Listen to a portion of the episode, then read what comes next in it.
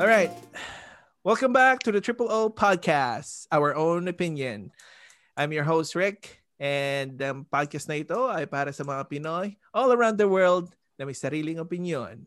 All right. Today, we have two beautiful ladies, Jose Marie Chan and Jaja Padilla. joke, joke, joke. Now we have um, April and Christine. Girls, uh, thank you for joining the podcast today. Um, today's topic is um, about a successful long distance relationship, which these two ladies are very experienced in. All right. so, um, how about a little bit uh, of uh, introduction about yourself? Let's start with April. Oh, it's me. Yeah, ikaw muna. No, just Christine first. All right, Christine, go ahead. You can go first. muna. I don't really know what to say, but hello, I'm Christine.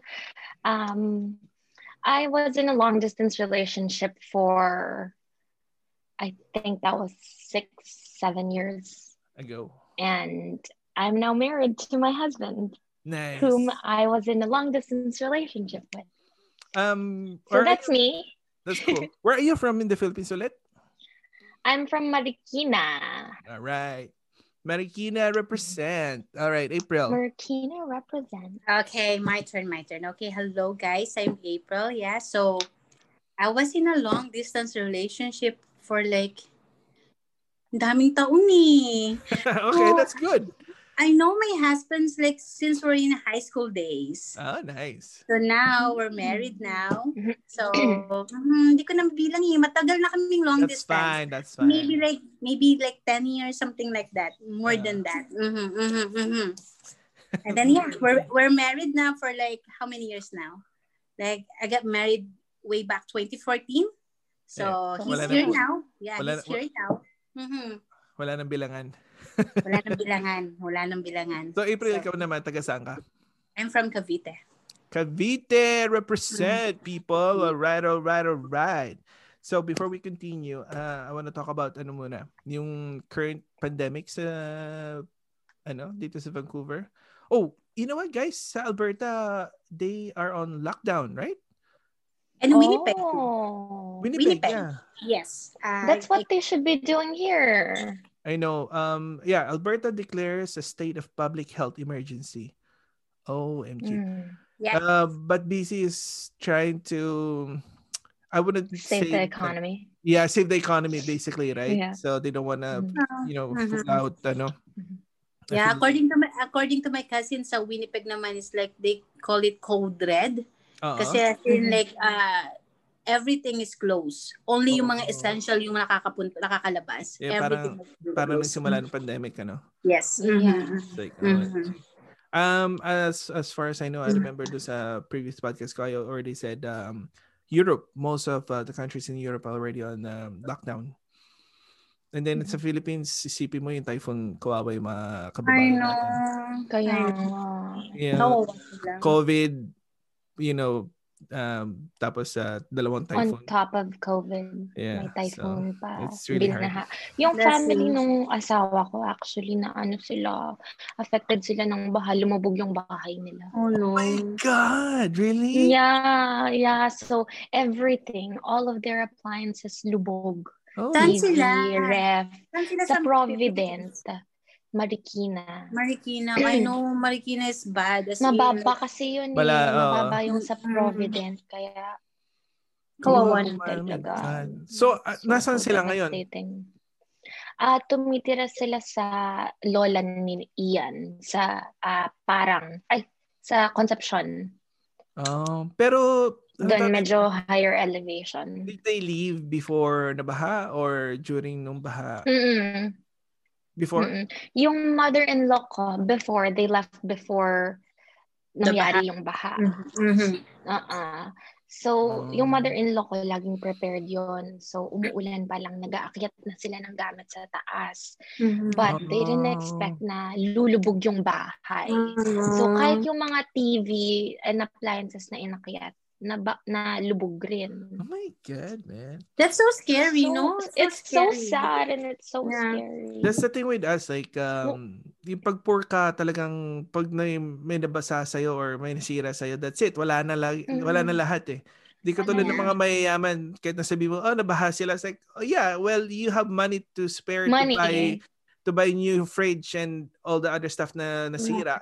I'm poor, that's it. Exactly. That's true. Wala. That's why kaya nga kaya nga that's why no we don't have reason to complain na nandito tayo sa Canada na oh my goodness it's so too tired ganyan ganyan because we Mhm. consider ourselves so blessed. We're so blessed That's in so many ways, right? Even Yeah. we're dealing with this pandemic, COVID.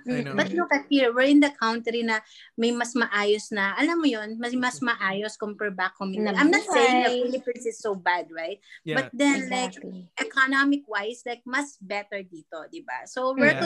that's why I, I keep telling to my, my, my family back home and my husband, like, I'm really considering ourselves here, like, blessed. Yeah, Not yeah. just lucky, but Mhm. blessed. Yeah. Yeah. Mhm, mhm. That's Exactly. good. Yeah. Mhm.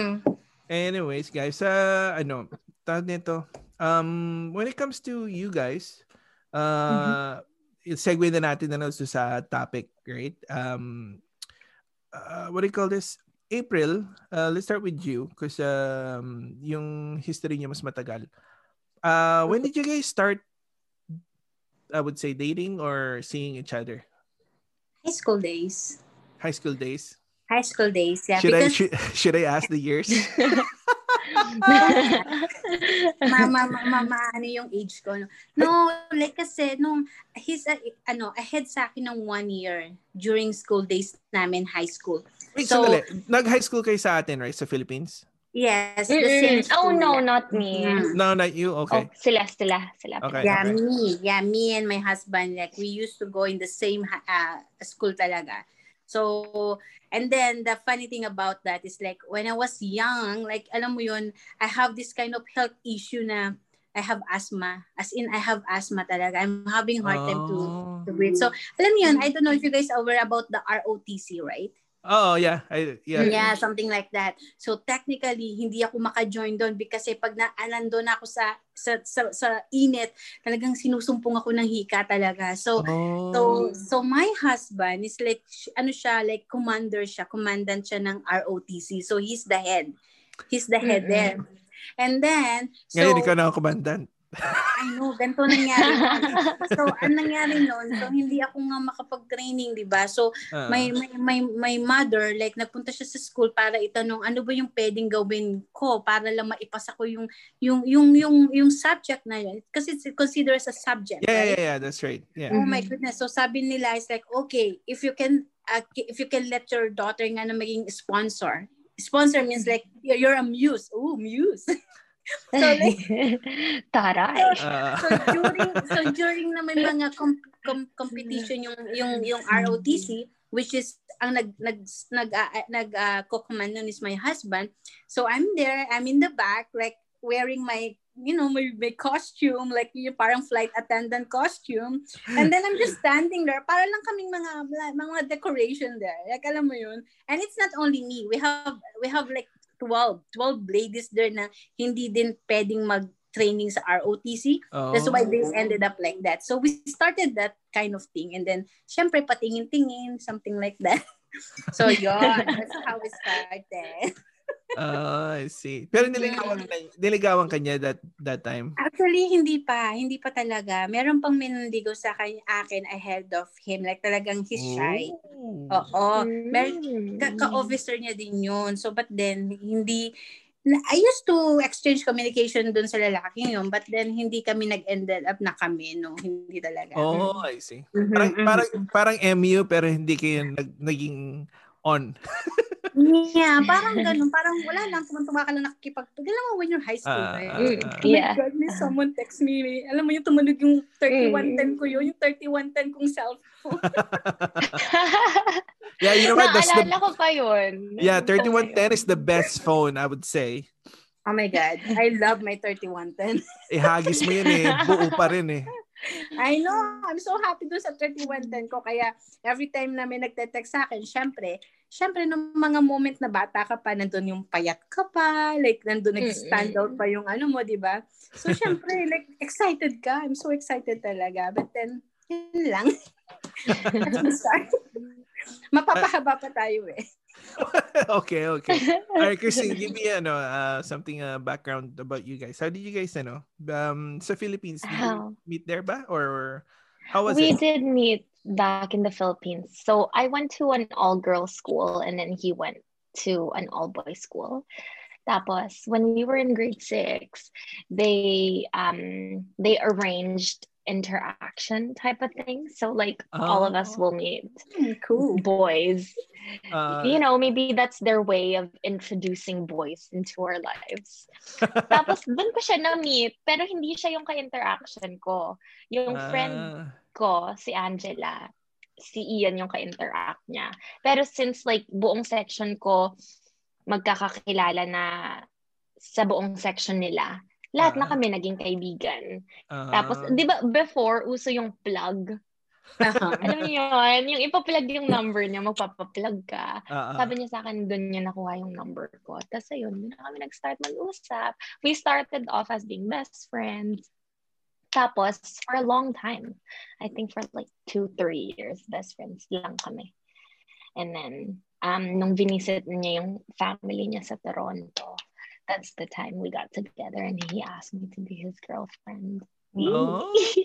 but you know what? That time you didn't have anybody na um, sa'yo or my boyfriend Before ka? him? Mm-hmm.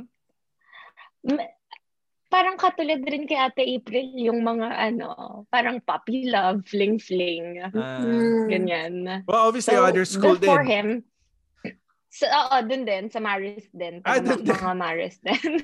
same, same school. Everybody has same, same school. school. Tapos same section din sila. Kasi yun lang ang kilala mo. oo. Oh, yun lang. Yung lola ko kasi sobrang strict. Bawal oh, nga ako mag-short sa Pilipinas noon eh. Like yung oh, short, Oh my God. Short. I know the feeling, oh, Christine. I've been there. Hindi kayo nakakapag-shorts? Mm-hmm. Hindi. So every time kapag kapag lalabas ako or kami ng mga friends ko, imi-meet yung group nila Ian, si Ian yung asawa ko. Ah, uh, lagi ako naka-jeans, tapos lagi ako nakatokong, tapos yung mga kasama ko lagi naka-dress, naka-shorts. Sobrang appeal, no? Sobrang appealing naman ang suot ko. yeah, yeah. balot na balot. Pero yeah, that's how we met. That's cool. Kasi so, nag-Toronto na, dun na nag-start yung long distance relationship namin. Uh, okay. Pero, okay. So, when you guys were all in the Philippines, where do you guys usually hang out? Just McDonald's. Start... Ikaw sa McDonald's? Oo! Bird! so, eto yung school namin. Merong S-Mall. Sa tapat ng school may mall. Uh, Tapos nung kami lagi mag-hangout. eh, isa yung Sa S-Mall. Marist, malapit lang din. Parang, andito yung Saints ko, nandito yung Marist. Tapos nasa do- gitna yung S-Mall. Nasa gitna ng school namin. this is it. This is, this is McDonald's. We just meet there. Nice. I like that. Tapos minsan kapag mga weekends, kapag ano, pinapagyan kami ng mga magulang namin, we would go to Eastwood.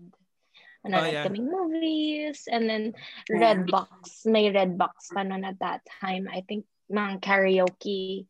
Yan, nagkakanta-kanta kami. Yeah, yeah, Redbox. Hanggang sa umalis na ako, nagpatraw akong despedida. Tapos ayun, long distance starts even with my sad when, when you left? Mm-hmm. So, so sad. Ang hirap. Ang hirap kaya. Okay, anyways. Apes. Nung ano, nung when you guys okay for April, when did you leave?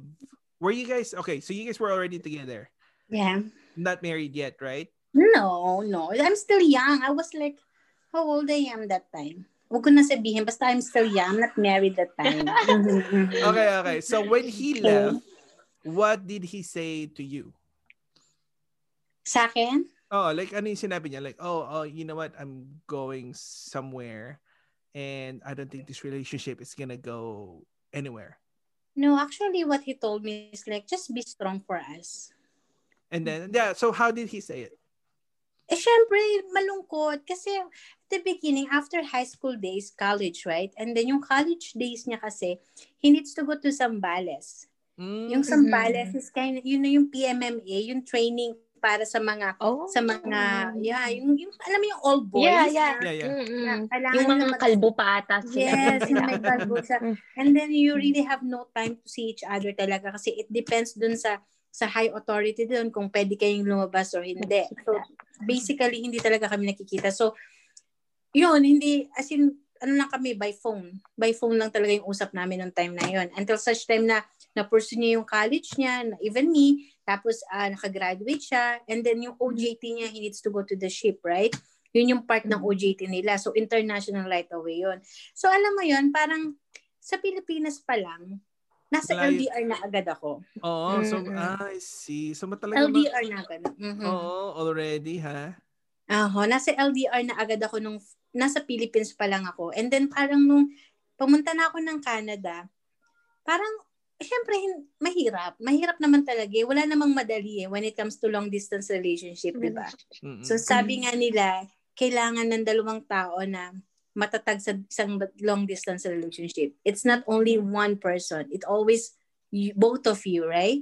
Yeah. So, nung umalis ako, and then siya naman, mag-OJT siya international, like, syempre, nandun yung nalulungkot ka, as in, everything is like, basta malungkot, malungkot talaga. okay. Alam mo yung mo- alam mo yung moment na you see couple, when I was here, nung nandito na ako sa Canada, right? Ah, So, I'm Yeah. settled na dito. Like, kunya, ah, nak- I think ha, more than a year na ako dito. And then siya naman, sumasakay na rin siya ng barko. As in, like, pag nakakita ako ng mga couple na, you know, they have time to each other. Itong lalaki, they they used to pick up yung kanyang girlfriend at work, something Sa like that. airport or ganyan. Yeah. Oo. They used to Mm. eat together, like, you know, Starbucks coffee, ganyan-ganyan. And then, syempre, Mm. I'm just a human, di ba? So, syempre, Ah. like, oh, I'm so jealous. And how I wish I have that kind of situation too, di ba? Mm-mm. But cool. then, like, but then, Yeah, like, no? for me, like, kailangan kong kausapin yung sarili ko in a way na it's okay, well, magiging okay ka din at maybe at next year, it's your situ- yung situation might will be the same like that. So you have to encourage yourself. Meaning, Ah. yun naman. So, yeah, so ganun yung setup namin. And then it's always emails. Did anybody Emails daw, ano, during the, those time na malayo kayo sa isa't isa, ilan na nanligaw sa'yo? Dito, dito. well, during your In, in, the, in the Philippines talaga, I have lots. na nanliligaw. Wow. Oo, may, marami. Actually, may, yung tatay ko kasi masyadong stricto. Like Christine, kung lola ni Christine yung, yung stricto na hindi ka makapag-short, my goodness, Mhm. yung tatay ko yung super. Super. Ah. as in, Mhm. Like, hanging out with other, ano, yung lalaking kay, friend kong mga lalaki. Oh my goodness, i-chaperon ako niyan. I-chaperon Oh, talaga ganon? niyan. Oo, sasabihin niya. Kasama mo "What siya mag-meet ng mga la- lalaki mo, Ate April. No, ang gagawin niya, for example, sasabihin Or- ko, oh, tayo may pupuntahan lang ako. Or like, kunyari may birthday Mm-mm. party. Okay, ihahatid kita. Sasabihin niya, ihahatid kita. Titingnan niyo muna yung suot ko. Hindi ako pwede mag-short. Hindi ako pwede mag-sleeveless. So like yung Mm-mm. Kristen, para akong mana. In a point na para akong mana Mm-mm. na kailangan naka, Yeah. nakabalot na balot ako na alam mo dapat hindi ako naka-sleeveless. Dapat hindi bakat yung aking bewang. Eh, tatay ko sobrang, oh my God, so strict. So, hinahatid niya ako doon. Text ako niya sa 3110 ko. Asaan ka na? What time ka uuwi? Susundan ko ta, dyan ka lang. Ganun, ganun ka-strict. Ganun sila Ah. ka-strict sa akin. Ay, Pero yung tatay ko lang. Yung mother ko, kaya ko pang isway-isway yung mother ko. Pero yung tatay ko talaga. Mm, Hindi Super, talaga. Stricto. Ang Mhm, stricto. mhm. Pero yung parents mo, alam nila na meron kang, ano, um, boyfriend na nun. Nung time na yon Yeah, Hindi ko time na masya- yun. Oh, in- alam nila na liligaw. Alam nila na liligaw nung mga time na yon Hindi ko pa inaamin. Ah, hindi nila, di- so hindi nila alam na meron kang long distance relationship. No, alam na nila. Pero nung mga time na yung tatay ko yung nag-strict-strict pa sa akin, alam pa lang nila na liligaw. Hindi ko pa lang sinasabi sa kanila na. Um, Kasi it, it was happen like school, ah, high school days, right? oo. So, nandun tayo sa high school days na topic. So, syempre, pag high school ka pa lang, papagalitan ka, yung mga ganun. Diba? Tapos, Yeah. kailangan mo munang i-pursue Sasabihin nila, bata ka mo. pa. Oo, tapos sasabihin ka pa nila na, baka mabuntis ka. Oh, Papakita yeah. That's right. nabuntis. Diba? Yung mga moments. Ah. so, syempre, kailangan mo mag-hide ng some secret sa magulang mo, di ba? Hindi naman, it's a white lies. Oh, At then, yun. Mm. But then after that, na sinabi ko naman sa kanila, kasi there's no point na itago mo din at the end of the day, di ba? Kasi malalaman at malalaman naman eh, di ba?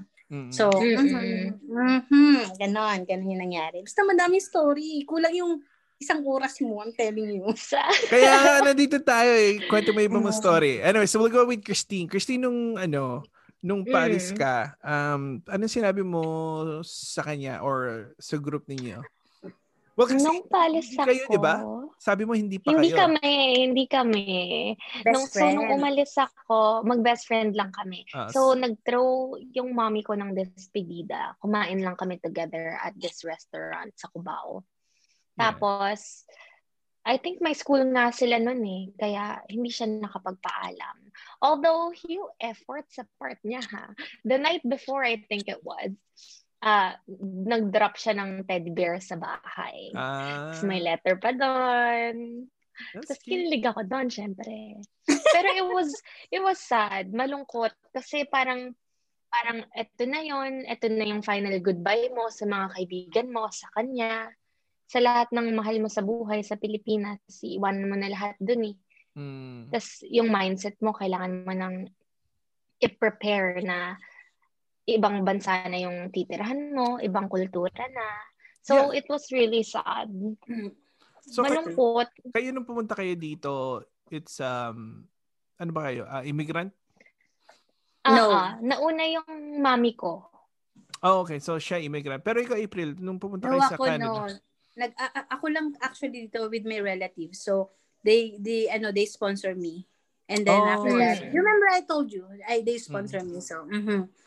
I So. So, technically, diff- my family is not here. My, my, yung, yung mom ko, nakaka-visit siya dito. Pero yung, di ba yung father ko, I, I, Ah. I, I told you that he Yeah. already began for like many years now. Yeah. Mhm. So, sa kay Christine, um, because you guys were migrating here, so basically, alam mo na talagang mawawala kayo. Oo. Yeah, so it's different then. Like, bata pa ako noon, pero I sort of had an idea na, na wala na, wala na yung buhay ko sa Philippines. Uh, I see. Iiwanan ko na lahat doon. And then what makes me sad even more is yung iiwanan ko yung lola ko. Oh, Kasi sa kanya ako lumaki. Her lawless I girl. see. Mm-mm. That's sweet. Yeah. Oh, okay. So, Kaya ano- malungkot yung part na yun. Yeah, yeah, of course. Uh, when you guys, ano, you guys landed here sa Vancouver? Vancouver. Vancouver ever since. Ikaw din, April? Kinuha lang ako Yeah. ni mami mag-isa. Oh, okay. Vancouver. Mhm. Mhm. I see. So then, how did your relationship grew nung si Christine nung nandito ka na sa Vancouver with your best Mom. friend? Ah. Um, y- what you mean nung nagla-long distance na kami? Ah, ah, ah, ah. So how did that how did that uh, you know started or how did it became a long when distance? we were when we were still best friends, I'd say uh, we grew stronger. Yung friendship namin, lum- mas mas uh, lumalam yung foundation ng friendship namin. Kasi like we have to work together for this friendship to work, right? It takes Mhm. two, sabi nga ni Ate April kanina. Pero of course, with uh, the time difference, yun yung challenge doon. Kasi pares pa kami nag, we both go to school. Tapos, uh, time difference is 14 hours. So, Yeah. we would always just ask how we're doing. Simple, ano lang, exchange of messages. Pero it's always been there. Hindi Ah. nakawala. Compared to my other friends na nagsawa na kasi ang layo mo na. Iba na Ah. buhay nila, iba na buhay mo. Yeah. diba? They cannot relate na Kami, dun sa mga issue. That's good. Ah. So he Mm. actually is the one that per ano yung parang bang he ano yan? Ano ba yung word? Yung parang siya yung nagpursige uh, to keep the communications. Parehas kami, I'd say. Yeah, yeah, that's good. Tapos that time, di ba, ano, may bayad pa yung long distance text. Di ba may bayad yun? Magkano yun? Oo. oo. Oh Magkano my yun? God. Magkano yun? Eh, per text mo ng long distance, parang 20 pesos, di ba? Mahal Ang kaya. mahal. So, nung mga times na nalulungkot ako, na naho-homesick ako, kasi kami lang dalawa dito ng mommy ko, and it's a new whole world. Yeah. Andyan siya, maglo-long distance text pa sa akin yan. Ah. Ah. Alright. Actually, mas nakakakilig nga. Actually, sa totoo lang, mas nakakakilig na magkaroon ng long distance relationship kasi yung Oh. Relationship. kasama. To be Ah. honest. like, Ah. siguro like sanay na kasi ako. Sanay na kasi ako. Ah. Every time na, every time na nag-i-email sa akin yung husband ko, like kunyari, syempre time difference, like always is the issue. Ah. Kasi international yung work niya, right? So, nasa lahat ng lugar, bansa na pupuntahan niya. And then, Yeah, Seaman siya, right? Seaman. Yeah. oo. and then yung adjustment ko, like, may tutunog yung phone ko. So, hindi na 3110 yung phone ko, okay? So, maganda na yung phone ko na. Upgrade na. so, tawag dito, so mag-email siya. Kasi yung, yung work ko niya kasi is, ano, hindi pa siya built with the, ano, built-in Wi-Fi. So, we Mm-mm. ended up with this kind of ano lang na, kasi officer siya sa barko, nakakagamit siya ng access sa computer na pwede siya mag-send email.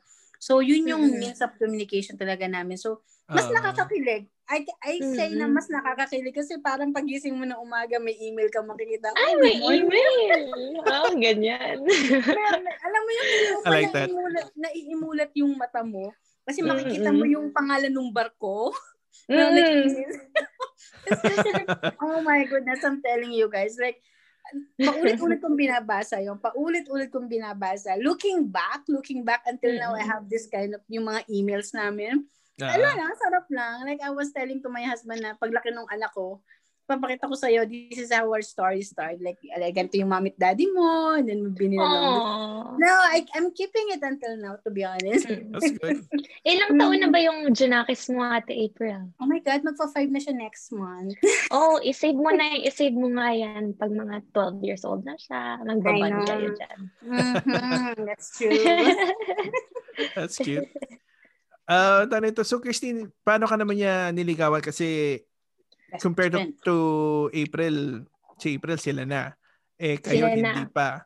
Kami, so since long dis- distance nga yung friendship namin, ano, nang lumalim na nang lumalim hanggang sa parang may mutual understanding na kami na, oh, this is not just friendship.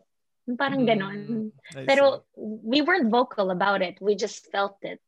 Ah, And we sort of knew na ganun din yung nararamdaman mo. ah. Mm. Kasi ganyan yung mga reply mo sa akin. Tapos, nung nag-Toronto na siya, doon na niya ako inask. Hindi ko alam if I'd say during those times, ligaw yun. Kung nililigawan ba niya ako. You weren't sure. Pero kinikilig ako. Um, why did he go to Toronto, by the way? um, may, may family sila doon and then they visited yung Mm. lola at lola niya. Yung kapatid ng lola niya actually nasa Ah. Toronto. So that year I was in grade 9 I think. um uh he introduced me to his sister nung nasa Philippines pa lang. Tapos nung pumunta sila ng Canada, sabi ng kapatid niya or ng mama niya na, oh, papuntahin mo dito si Christine. Ako bibili ng ticket niya. Eh, natatakot pa nanay ko nun. Siyempre, grade 9 pa lang ako. I'm gonna travel by myself. But she let me go. And then nag-usap si mama, my mom-in-law, tsaka si mommy, mami ko, na, oh, ikaw na bahala dyan sa dalawang batang yan. Ah, Tapos ayun, pumunta akong Toronto. Tapos bago ako umalis, he asked me to be his girlfriend. oh, That's so sweet. Ayun Para, na. nakakakit. Para tuloy bumabalik ako sa teenage life ko. Ako din. sa Alright. iPad pa yun. Sa couch. Sabi niya, will you be my Oh my girlfriend? Really? Mm-mm. Sa, Tapos sa iPad dami siya pang tao nun. Oo, sa Oo. iPad. Yung ano, yung glow note ba yun? Something Oo. like that. Doon siya inask. That's cute. Mm-mm. That's so cute. Ayun. Tapos doon na nag-start ang long distance relationship ko. So, yeah. So, di bumalik ka, It- kayo na. Nung bumalik ka dito sa Vancouver, kayo na. Oo. So then how did he stay? Um, stayed in our relationship. No, here You Vancouver. Or how did he Oh, um, so we were doing this long distance relationship for so long until um 2017, summer of 2017. Uh, he was just gonna visit me originally, just for um a couple of months, from and then Toronto or from the Philippines. From the to. Philippines. Ah, From okay. the Philippines na. So, everything was set. Nakabook na yung ticket niya. Two months lang talaga. Like, visit lang. Visit lang. Ah, Tapos, um, nag-LA kami. Tapos sa LA, doon niya sinabi sa akin na, I don't want to go home anymore. And then I was like, what do you mean you don't want to go home anymore? tapos sabi, tapos nagkatingnan lang kami. And then uh, we both knew na, na ano na, we only have to do this one thing for you to stay here. Tapos yun, nung pagbalik namin dito sa Vancouver, sinabi na namin kay mami, magpapakasal kami. Tapos syempre, mami ko, ako lang yung only child lang ako, di ba? So, uh, yeah. pinag-isipan pa niya, sinab sinabihan pa niya kami na kung handa na ba talaga kayo, alam niyo na ba yung pinapasok niyo. Same thing with his mom, ganun din yung reaction niya. Pero sa Philippines pa lang din kasi, kapag mag-visit na ako, napag-uusapan na, na, oh, Mm. magpapakasal kami pag 18 na kami. Pero we didn't really um, realize na mangyayari talaga. Kala ko pag-uusap lang, ganyan.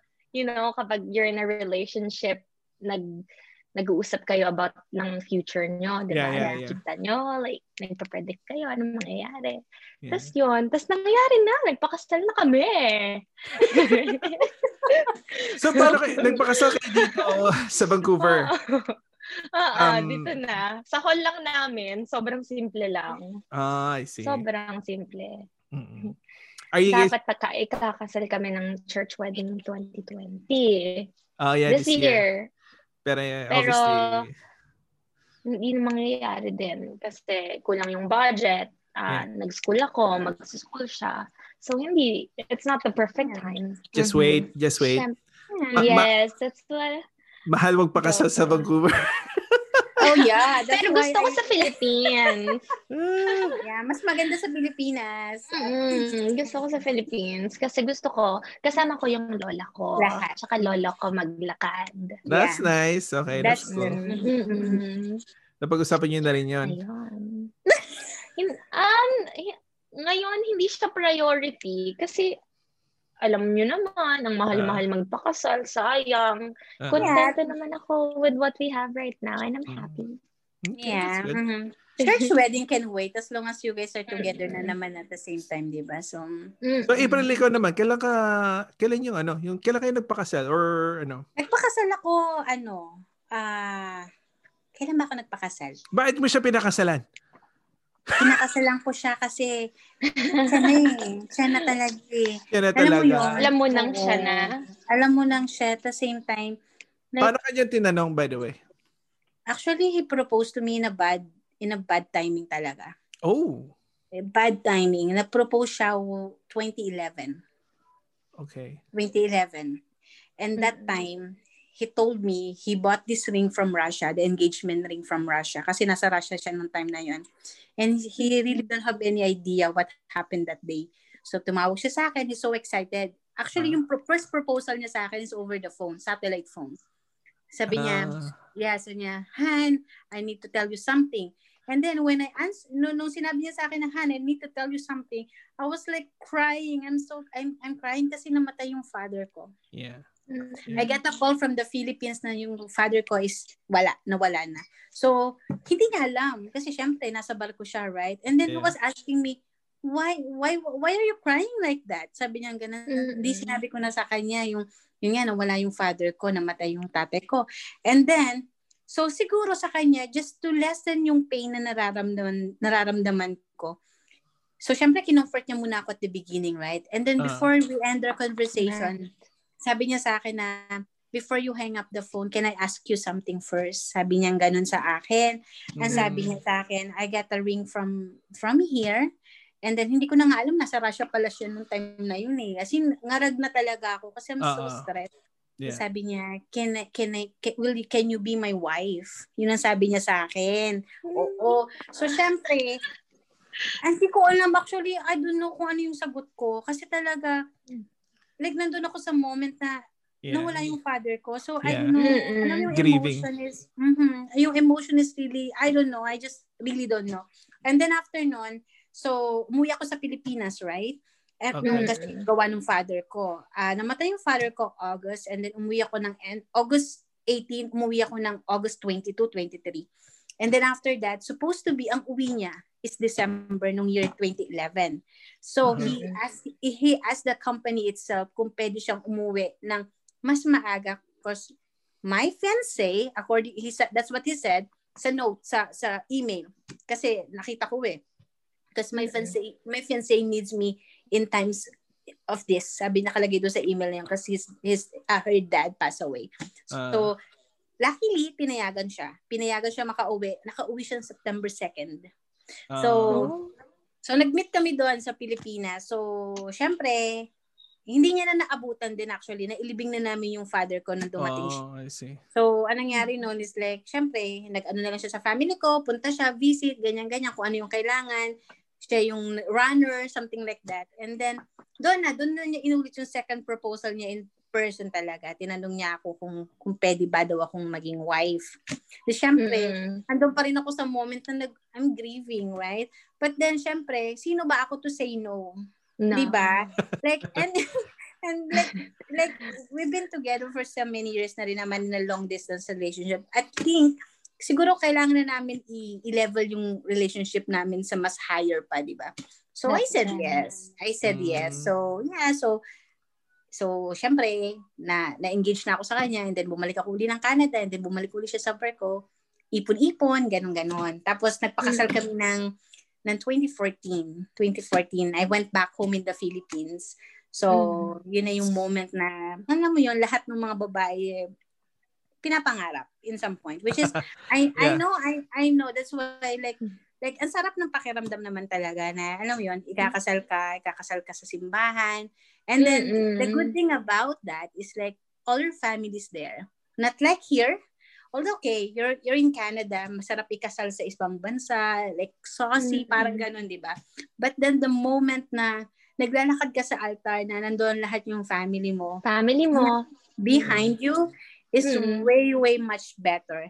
Pero sa side ko That's kasi, so sentimental. yeah, pero sa side ko kasi, like nung wedding ko, naging mas more sentimental ako. As in like yung, yung, yung makeup ko, yung makeup artist ko, non-stop retouch ng retouch siya.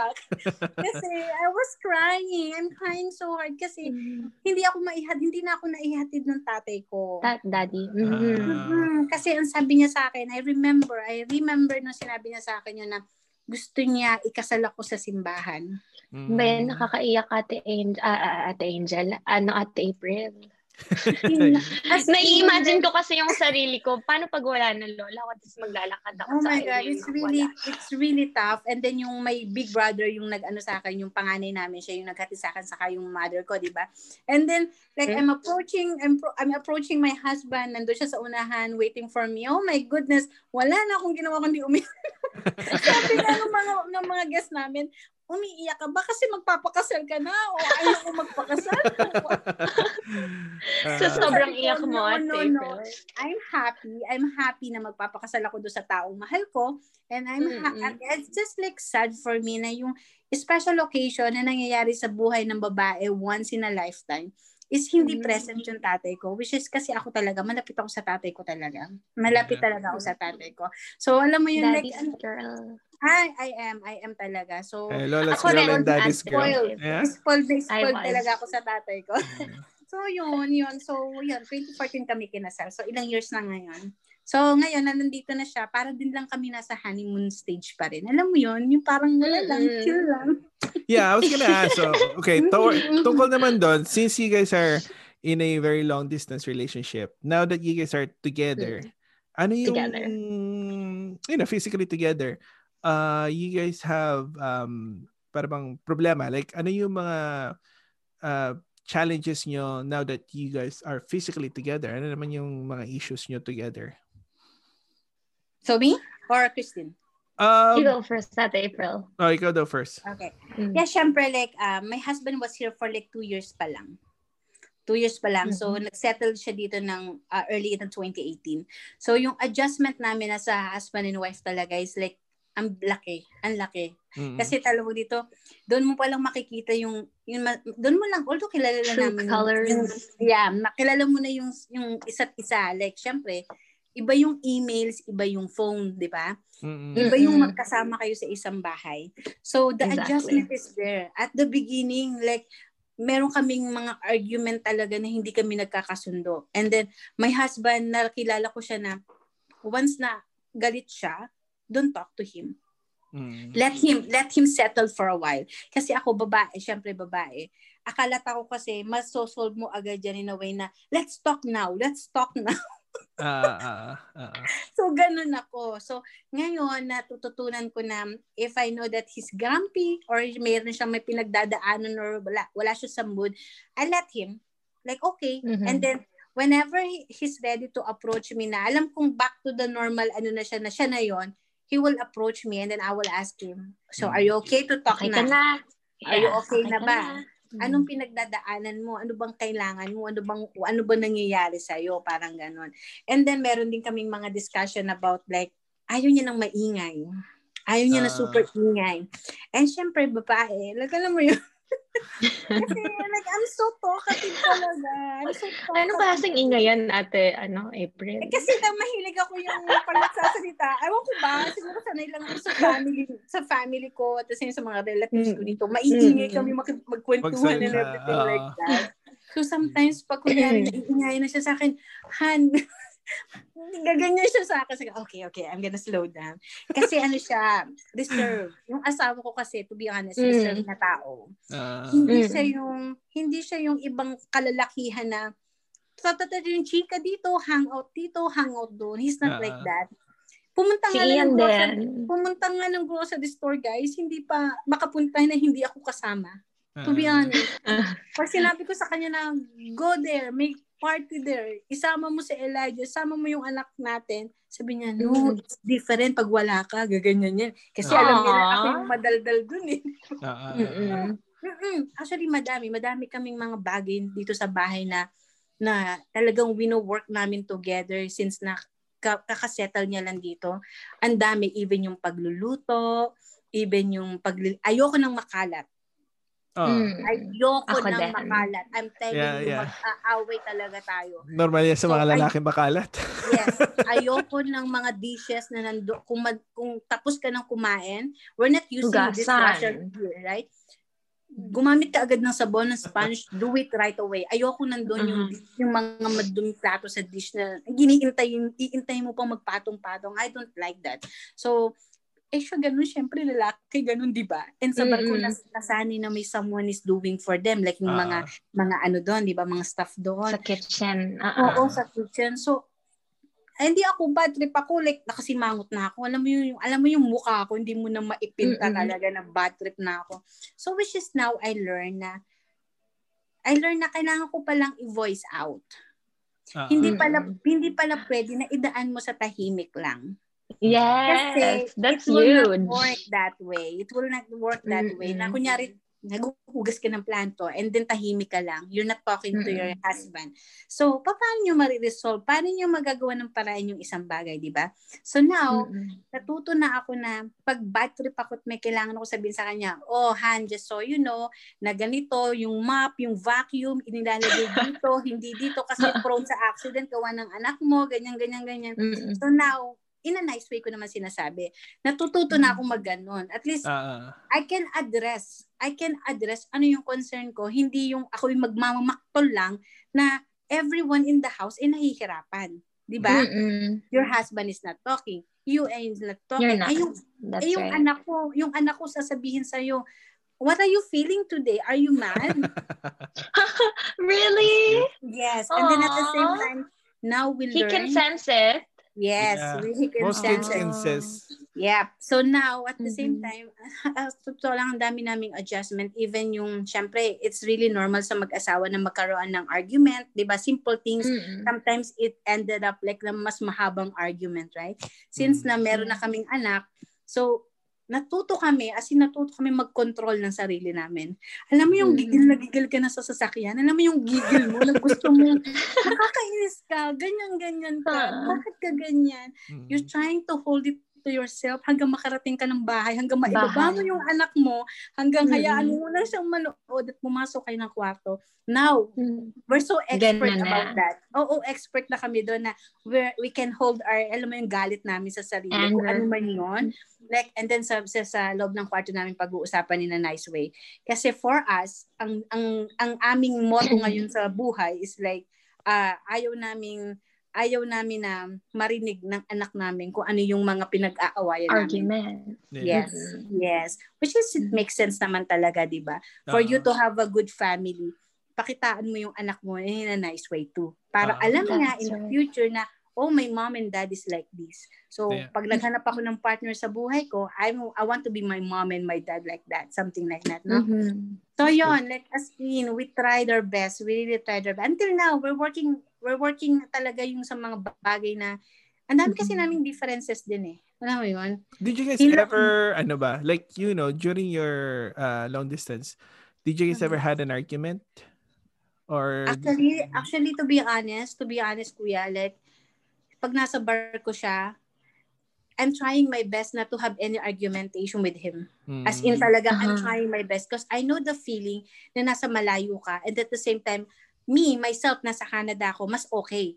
Kasi I, That's I'm right. surrounded with lots of people. I'm in a, I'm in a land base. I see. Right? Mhm. Not like him Mhm. in a ship.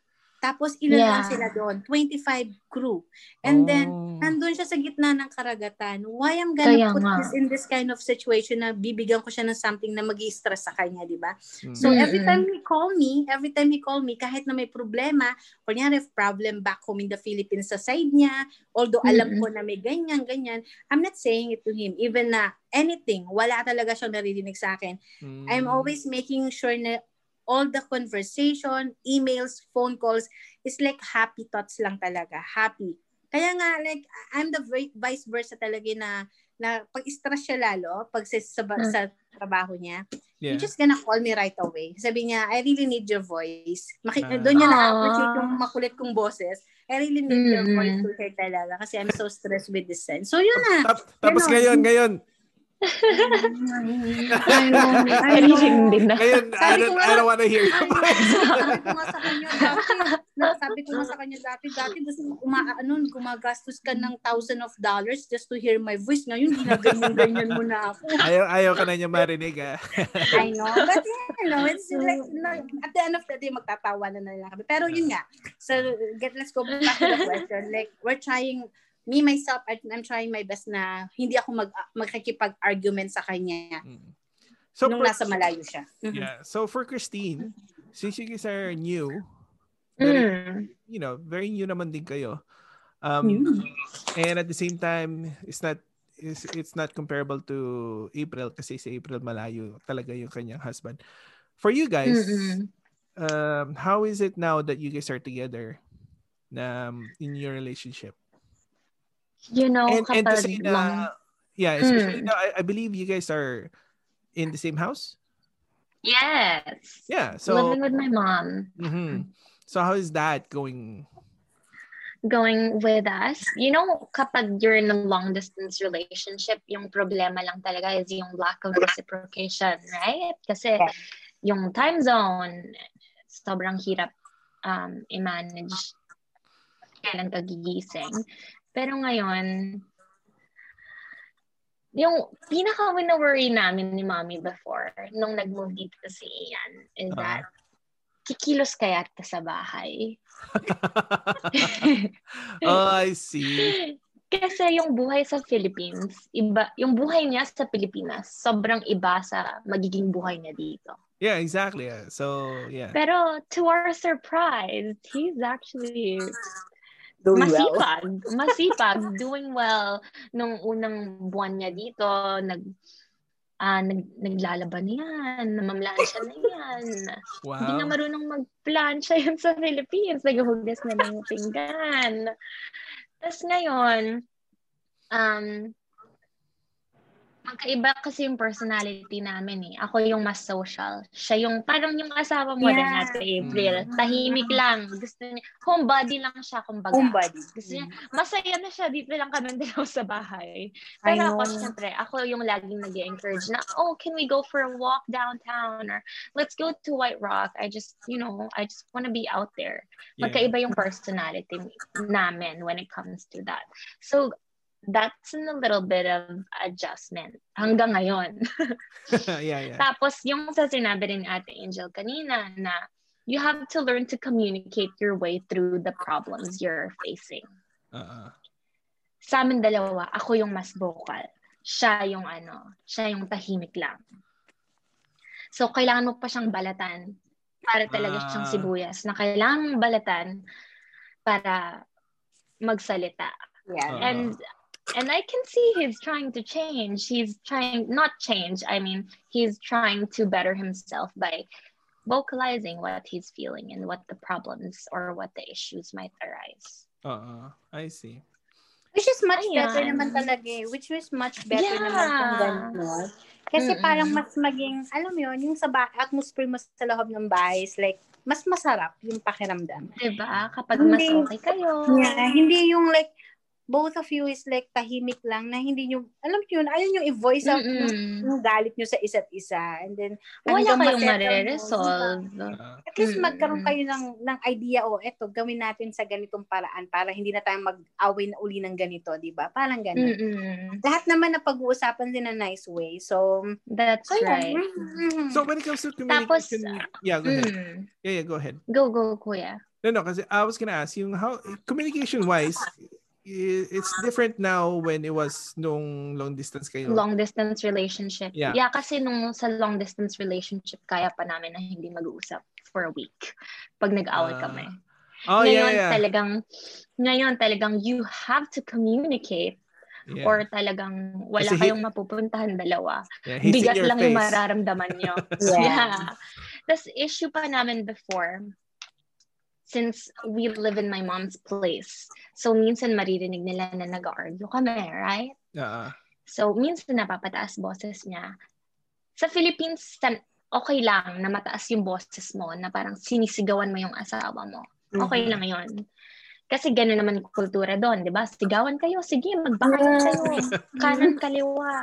Pero dito kasi, nasanay, nasanay na dito si mami na kapag nag-aaway kayo, you have to talk it through. And there's this one time na we were fighting and um, nataasan niya yung boses niya sa akin. So, narinig yun ng asawa ng mami ko. And then, he knew na it's an argument na.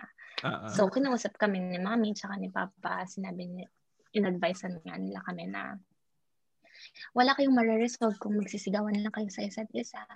Mm. Like, lahat naman madadaan sa magandang pag-uusap. That's so, true. ayun, natututunan namin dalawa. I wouldn't say just him. Natututunan namin dalawa kung paano mag-communicate. Yeah. Communication is big when it comes to relationship, I'd Yeah. say. That's true. Mhm.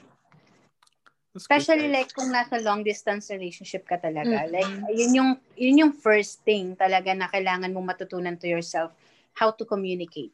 Okay, so how to about this? talaga. Um, what do you guys ano? Uh, sa mga listeners natin, what you guys can you impart uh why others in a long distance relationship don't survive? And ano naman ang you know, yung sa inyo, ano naman ang masasabi nyo how to you know, uh, have a successful long distance Long uh, distance relationship. yeah.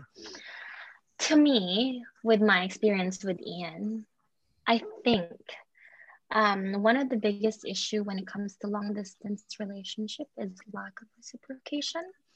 So you know again? when you Sorry? need Say it again. lack of reciprocation. Oh, okay, yeah. So you know when you need when you need someone, you should be able to rely on them immediately. Mhm. Kasi siya yung partner mo eh.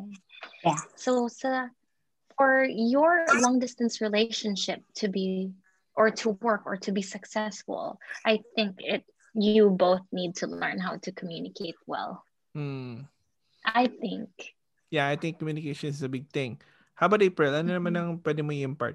Yeah, sa akin for me, like based in a relationship, ah, like it's really it's really important to have like an open communication both both side at the same time respect.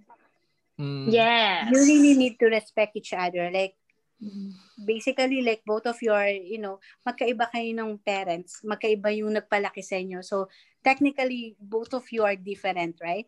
So Mm. like for me, but how you how you respect or alam mo yun, i- i-accept mo kung ano yung partner mo. Yeah. Kasi like we're just a human where we commit mistakes or anything, right? Mm. And then at the same time, like sa relationship namin kasi is like yung open communication, yung trust. Mm. That's the main communication. Those are the things para ma-survive mo yung relationship. Sabi ko nga, I was telling it this to one to some of my friends na nasa long distance relationship. Sabi ko, ah hindi pwedeng isang tao lang lagi ang mag mag uh, magwo-work. Ang Gagalaw. magwo-work dito. It should be the two of you. At the Yeah. same time, That's right. hindi pwedeng weak ka. When you're in a long distance relationship, hindi ka pwedeng mahina. Kailangan Mm. strong ka for both of you. Yeah. It's like a vice versa. It's it's in general, right? So, kailangan like pagkatiwalaan mo yung partner mo, kung mahal mo, mahal mo. Mahalin mo kung ano yung pangit o ano mang maganda sa kanya. Right? Pero ito, And- paano yung ano? Kasi, Hmm. you know, marami din ako kakilala na they were in a long distance relationship and then eventually they ended up um, separating. So, how would you guys, ano, um, adhere to that naman sa kanila? Kasi they did give it all, their their love and their time and they still cheated on them. You know why? You know why? Ah. Because it's really common temptation is around the corner. Mhm. Yes, very Temptation, much so.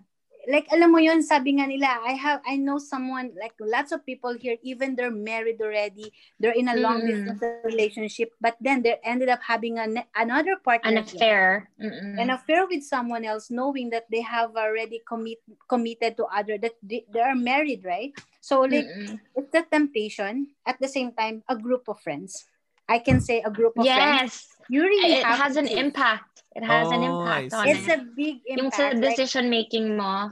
Yes. Kasi if you Ah. have a friends, if you have friends na, na, na gumagawa ng the same thing, syempre ma- ma- makakapi mo yun eh. Like, oh, ginagawa niya yun. Ginagawa niya. I think it's okay, di ba? So, the malaking impact yan is like a group of friends, yung surrounding mo nga, at the same time, temptation. Kaya nga sabi ko sa iyo, Yes. sabi ko nga sa inyo guys, when you're doing a, a long distance relationship, kailangan malakas kayo. Hindi kayo pwedeng hindi kayo pwedeng mahina. Mm. Hindi talaga. Yes. Kung mahal Sobrang mo yung hirap. tao, go for it. Go for it. When you, like me, myself, I'm, I'm speaking in behalf of me. Like, when I commit myself to someone, yun na yun. Like, I commit myself to my husband, so there you go. We ended up, we're together now. Yes. So it's like, I'd, commi- I'll like add commitment. something to that. Mhm. I think ano, one of the biggest things is your foundation too. Like you as a couple, your foundation nyo, if it's not that deep, I Mhm. think there's a probability that one of you will Cheat. magloloko. That's yeah, right. will cheat on each Mhm. other. I think. But then I Kaya also... saka ano, saka guys, just to add up, like, kailangan mo kasi maging open. maging Mm-mm. open sa kapartner mo eh. Kasi hindi pwede na, like, i- i- ipibigay, ipapakita at ip- ipapalating mo lang sa kanya yung mga magagandang bagay. Like, when it comes sa, Mm-mm. alam mo yun, kailangan maging open ka sa lahat ng bagay para pagkatiwalaan ka niya talaga. Kumbaga, Kasi yun yung, nang- yeah, kasi yun yung nangyari sa aming mag-asawa. Like, everything, everything, like, I open up everything to him. As in, wala akong tinago. Like, as in, like, may nagkakagusto sa akin dito sa Canada. Like, oh, Mm. alam mo ba, may, sinasabi ko yun, to be honest, I'm telling you, like, Mm. sinasabi ko, That's hey, good. alam mo ba, may nagkakagusto sa akin dito, but I ignore, ganyan-ganyan ako. So, Mm-mm. ngayon, doon siya mag-worry, tatawag siya kinabukasan ulit sa akin, hindi ako nakatulog kasi sinabi mo, may nagkakagusto. Baka bumigay Pero you know what? I think I like I like it like that better when you when you say na someone is trying to ano, forma. Mhm. It's just so Kasi- nice to hear na nagsiselo siya. Yeah. ah, you like it At when saka you're that's how you build your trust. Ah, Yeah. ah. That's, That's true, good. yeah. Mhm. Mhm. At least, okay. So That's yun, good. yun lang yung key. Yun lang yung key para magkaroon ka talaga ng successful long distance relationship. Hindi pwede na sabihin mo na, oh, I gave my time. I gave my trust. That's it, It takes lang. two. No, Ah, no. Talagang ano, kailangan you have yung- to work. At the same time, Yeah. consistency. Nandun yung dapat Mhm. consistent ka sa mga bagay na ginagawa mo. Mm-mm. Kasi at the end of the day, like could you imagine like right now, I'm enjoying my life right now na I'm having my husband beside me with my son. Mhm. Like to the moment before na, alam mo yun, nasa Skytrain ako, nakatanaw ako sa science world. Oh, Oh, tapos iniisip mo, pupunta kayo doon, di ba? Kayong Ayun, sabi ko, dalawa. sa, sa- sabi ko sa sarili ko, kailan kaya ako magkaka, yung husband ko makakarating dito. And like, and you know what? Eto pa pala. Just pray. Just pray. Alam mo, yun yung, yun yung naging, yun yung naging sandalan namin dalawa. Like, Mm-mm. as in talaga, just keep praying. As, as talaga kay God kung ano yung desire ng puso mo. Kasi for me, to be honest, for me na mag-settle yung husband ko dito, I didn't even bug him to stay here. Kasi, Mhm. compare yung salary Parehas tayo, Ate Angel. here is really Mm-mm. different talaga. As in, mas Honestly, sahod niya doon, di ba? So, Mm-mm. alam mo, Yung buhay niya sa talaga, Philippines, okay na siyang mag-settle sa Di Philippines. ba? So, what Like, I'm masaya na yung buhay nila doon. Mm, I pray harder. Sabi ko, Lord, kung ano man yung will mo. Like, Mm-mm. knock to his heart kung, kung gusto niya mag-settle in dito or what. Like, alam mo yun, kung ano yung will mo, Ah, we will stick on it. Alam mo yun, all of a sudden, na, na-surprise lang ako na tinawagan niya ako na sabi niya, Hey, mami, could you mind, could you mind uh, do my ano na, application form? I, I feel like gusto ko mag-settle in dyan. Ganyan-ganyan. Sabi ko, oh, Mm-mm.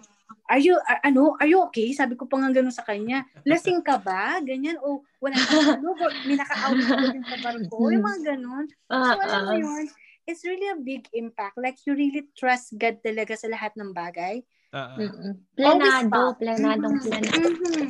So now we're here, we're in a, like in a situation na magkakasama na kami dito. And I'm happy not only for myself. Kasi syempre, Mm-mm. as a wife, nandun na yung happiness mo na kasama mo yung husband mo every day. Asawa mo. You wake up Mm-mm. every morning na mukha mo niya yung makikita mo, di ba? Right. Yeah. That's Oo. good. But now, I'm so, I'm more happy kasi yung anak ko, nagkakaroon siya ng chance to spend more time to his dad kasi before, like how many years? Like my son is like two, three years hanggang nagsettle ang Mm-mm. daddy niya dito. So, madaming mga time na nawala sa kanilang mag-ama. So, right now, they're Mm-mm. doing it together. Like, nakikita ko yung bond nilang together. As in, it's priceless. It's really priceless. You're talaga. right. I can't mm-hmm. wait for that moment sa buhay ko, Ate April. It's really different when you have these little guys running around, Mm-mm. bugging you, right? You're Roger? mini you. Yeah, they're fun. And then they'll Yeah. just tear you apart. I know. Sometimes it's annoying. It's annoying sometimes, but then you will just realize that I'm so blessed having these people around me. Like that's what like Mhm. even me, like, you know, working night shift is really ti- too tiring and ganyan ganyan. But then like seeing my my two boys around here, it's like, oh, it's okay. Like, what I'm doing is for the sake of everybody anyway. Because ayoko nga mag-night shift, di ba? But then, Mhm. right now I need to because like due to the childcare and stuff like that. And then the moment na hindi ko katabi yung asawa kong matulog pag gabi. Yes, that's big. Annoying. You know, kahit na yung yung eight hours na apart nyo, you long for each other. Yes, yes. Yeah. That's true. Kaya nga ngayon, iniisip ko pa nga lang starting tomorrow, I'm seven nights na straight night shift. O sabi ko sa asawa ko, oh my God, seven nights kitang hindi katabi. Isipin ko na naman, nasa LDR na naman ako. It's too long. It's too long. Mm-mm. All right. Okay, guys. Um, so what else did we learn today? Uh, let's uh, ano na yung ating ano. Let's uh, piece it part- together. Let's piece Yeah. it together. So long distance Okay. relationship, I would say, as uh, as far as I got it from you guys, um, communication is a big key Mhm. as usual, and um, I guess for any relationship. But I believe it's much more when it comes to long distance relationship, right? Because you guys are actually not together physically. And then I, I also get to learn that you guys have to be more open. Yeah.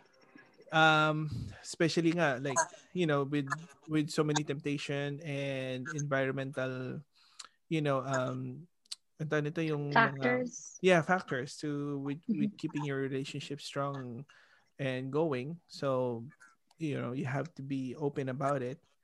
And ano pa ba? Um, Trust is big. as trust yeah that's right trust uh even though somebody says that syempre kailangan meron trust na you know that they're not gonna do anything bad and and to see that the respect from the Yeah. trust is uh is building and which is good Mhm. plus even though you guys are fighting i find it Mhm. na um you guys tend to work it out Yeah. um to better Yeah. space right so which It's, good it's really common. It's really common. When you guys fight, mean to say you guys are trying your best na para mas makilala yung each other. At the same time, Yes, for you yes, yes. guys to grow each other na, oh, we Mhm. fight because of this situation, because of this in uh, situation, okay, let's go find some ways paano natin ma-figure out so that it will not happen Yeah. again. that's right yeah That's right. especially Mhm. with the long, long distance right it's it's Mhm, mhm. there's a lot more talk Yes. than yung physical ano Mhm. um, aspect. Mhm. So kasi I, I find um sometimes when it comes to ano physical there's more understanding. Kasi you know how they say um body language uh tends to tell like what 70% Mhm. A lot. Yeah. right Mhm. rather than what you say. Yeah. So when it comes to That's right. communication it's a big Mhm. deal especially for men when us we don't talk Mhm. very much, right? Aha. So Mhm. yeah, yeah, it's a good thing. Uh, uh, hopefully, our listeners uh, can get the more um, stuff uh, from you you guys' experience. Um, anything else you ladies to ano to impart to anybody else? Um, would say just enjoy your relationship together. Don't lose hope and trust, and hmm you're very close. And Yeah. You're actually closer than you think you are, right? Yeah. yeah. Yeah, that's what I Yeah, at the too. beginning, at the beginning, just, you know, it, uh, in the beginning, always hard. Lagi naman ganun eh, right? Oo. But then, at the end of the day, everything is worth it talaga. As in, It's gonna be everything. so every worth single it. moment, every single moment na nag-sacrifice kayong pareho. kayo. Oh my Yeah. goodness. Like, the the price is, eto na. It's The price real. is Like, right. Oh, the wow. price is right. I'm, I'm the happiest, I'm the happiest wife right now. So, alam mo yun, Mm. nakakatuwa, nakakatuwa. So, That's good. Mm-mm. Yeah. it's just a matter of like yun nga commit yourself talaga like if you really commit to someone else like do it like for the long time like you know for the rest of your life Yeah. kung talaga Mhm. mahal mo yung tao di ba Yeah. And then once you get get together, it's basically your first honeymoon. For a- Exactly. A long always, time. always. yeah, always. Actually, right now, Every parang time. Namin, yeah, feeling nga namin para lagi kami nasa honeymoon stage pa. Alam mo Yeah. yun? Actually, inside the house is so cool. So, chill lang kami. Like, alam mo yun, Mhm. ngayon, nagiging addict na rin ako sa Netflix kasi he loves Netflix. Ayaw niya lumabas. Netflix. Mhm. Yeah. Uh, talk about Netflix. Uh, to Uh-uh. my listeners na nakikinig uh, for those months, uh, Oh.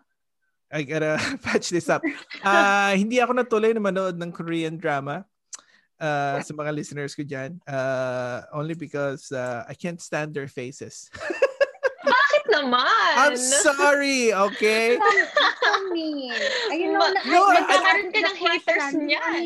I know. Let let them hate. It- There's that's their own Yeah, opinion. that's I, right. I, Yeah. I I accept that. Kasi you know what? I tried. You know what? I like I said. Bakit magkakamukha sila para sa'yo?